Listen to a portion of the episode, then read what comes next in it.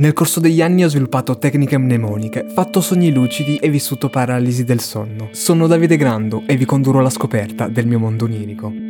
Sono a casa della mia vicina, ma nonostante questo riesco comunque a vedere quello che succede a casa mia. L'altro mio vicino vedo che va a suonare e poi entra. La prima cosa che penso è che voglia lamentarsi di qualcosa, magari del rumore che sto facendo, nonostante non sia casa mia, ma questi sono dettagli. Esco e mi ritrovo nell'androne del palazzo e vedo che sul soffitto è pieno di pannelli fonoassorbenti, ma disposti sul soffitto a formare una piramide a testa in giù, con la punta rivolta verso il basso. E la prima cosa che penso è che sarebbe un regalo perfetto per il mio vicino. Quando torno a casa c'è Lucia che mi dice che appunto il vicino era passato per parlare con me, però non sembrava arrabbiato, aveva dei toni tranquilli.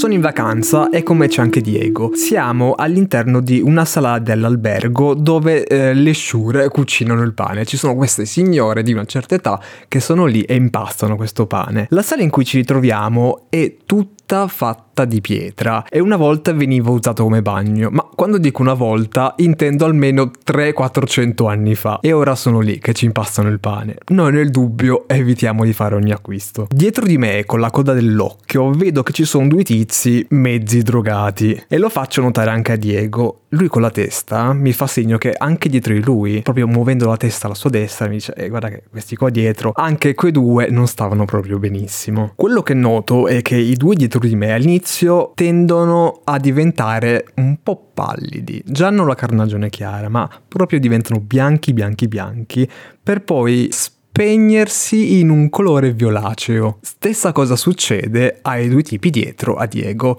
Allora decidiamo che forse è meglio tornare in camera nostra. Salgo prima io Entro in camera e la luce è spenta, vado un po' a tentoni per cercare l'interruttore e sbatto contro il muro e qualcosa mi punge. Quando arriva anche Diego, mi dice che aveva lasciato una siringa per il vaccino in camera. Allora io la capisco che quando qualcosa mi appunto era quella siringa lì. Per fortuna era sterilizzata, pulita, mai usata, non credo ci fosse dentro nessun tipo di vaccino, quindi sono tranquillo, al massimo mi sono fatto un taglietto. Visto i tipi che abbiamo incontrato di sotto, Diego decide di ispettare ispezionare le nostre valigie, nel caso ci fosse qualcosa che compromettesse la nostra situazione.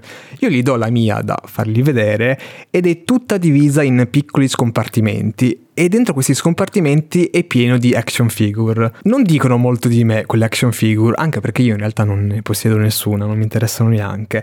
E, Diego se ne accorge di questa cosa qua e io gli dico che ho comprato quella valigia perché ne avevo bisogno di una per partire, solo che era troppo vuota la mia, quindi ne ho comprato uno con già delle cose dentro e a quanto pare c'erano delle action figure. Esco in corridoio e vado avanti per un po', sembra molto la scena di Shining, ma non mi ritrovo le due gemelle, mi ritrovo un signore che esce da una porta alla mia destra ed è in canottiera. È un signore ferito che mi dice che questo posto è molto pericoloso. Mi dice che siamo in pericolo, che dobbiamo stare attenti, dobbiamo stare chiusi in camera, ma soprattutto non ci dobbiamo far pungere dai drogati che abbiamo visto di sotto, altrimenti anche noi saremmo diventati viola e casini vari. Da questo punto in poi Diego si smaterializza, non esiste più. In compenso subentra Filippa, che mi ritrovo in camera ed è anche lei lì che guarda nella mia valigia.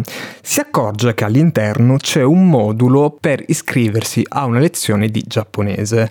Lei si arrabbia, va su tutte le furie perché scopre che io non so il giapponese, un po' come se le avessi fatto credere che io in realtà lo sapessi, ma le faccio notare che così non è lei prende il foglio, si arrabbia, me lo strappa e io lo vorrei perché volevo iscrivermi a quelle lezioni, quindi lo prendo e le spiego che effettivamente io non le ho mai detto nulla di simile, anche lei ci ragiona un attimo e mi dà ragione. Nonostante questo, lei comunque rimane un po' nervosa. Arriva la signora delle pulizie che vuole rimettere a posto la camera e eh, inizia a litigare con Filippa. Insomma, lei era nervosa, la signora si intromette all'improvviso, quindi scatta quel momento di mi sfogo con la prima persona che mi capita.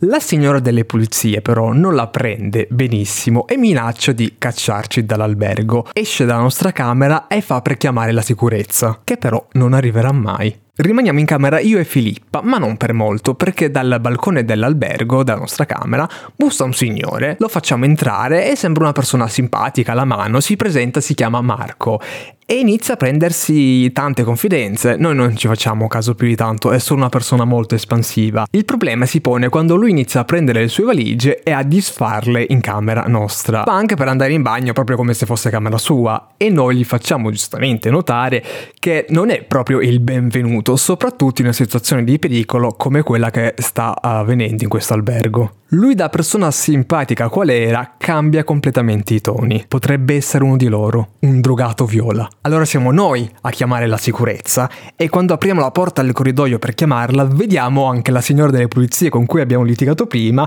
e ci sbatte un po' in faccia il fatto che a lei le abbiano dato 20 euro di rimborso perché aveva litigato con noi prima. Sono in un centro commerciale e noto una persona che assomiglia tantissimo a Mike Tyson, però è molto bassa. Gli faccio i complimenti perché ha anche il tatuaggio in faccia, tutto incredibile, proprio è uguale uguale uguale, ma leggermente più basso. Faccio per andare nel reparto delle magliette, cerco quelle monocolore e con me c'è il vero Mike Tyson. Però era sempre stato con me fin dall'inizio, quindi io non mi sorprendo di questa cosa qua. Si prova una maglietta, quindi si toglie la sua e prova quella lì che era esposta in negozio. Vedo che fatica un attimo perché giustamente giustamente è ben piazzato, quindi in spagnolo, perché noi a quanto pare parlavamo in spagnolo, gli chiedo se ne avesse mai rotta una provandosela. Non so se l'abbia fatto apposta o meno, ma ignora completamente la mia domanda e per sbaglio mi pesta un piede. Farsi pestare il piede da Mike Tyson, anche se in un sogno, vi assicuro... faceva male, comunque si faceva molto male. Sono a casa che sto cucinando, sono lì sempre davanti ai fornelli che cucino, spadello, eccetera, eccetera. Oggi giornata polpette. Sono quasi pronte, ma quando le sto per mettere nel piatto mi accorgo di aver sbagliato padella. Ne ho usata una vecchia, completamente rovinata e distrutta. Chissà cosa mi mangio. Polpetta al teflon.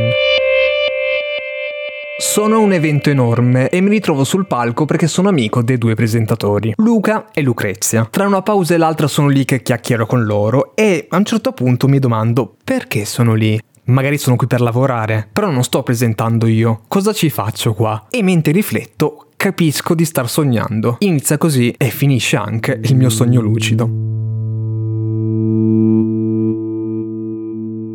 Subito dopo il sogno lucido il mio cervello è ancora mezzo sveglio, mezzo addormentato. Sono in quella fase lì che so che sto sognando, so che sto dormendo, però sono stanco, non ho voglia di pensarci e voglio continuare a dormire. Tant'è che sogno appunto di essere a letto. La luce entra dalla porta socchiusa, davanti a me c'è il televisore che riflette, quindi io riesco a vedere dal riflesso quello che succede fuori dalla porta in corridoio. Non solo riesco a vedere ciò ciò c'è di fronte al televisore, io lo sto guardando, quindi gli sono di fronte, ma riesco anche a vedere riflesso la mia schiena, come se io avessi gli occhi dietro la schiena e gli stessi appunto dando la schiena al televisore, ma così non è. Sto aspettando degli ospiti, vedo gente camminare in corridoio, quindi dico vabbè saranno arrivati, sono a letto, però in realtà poi scopro che non era un ospite, ma era Giovanna, che era già lì.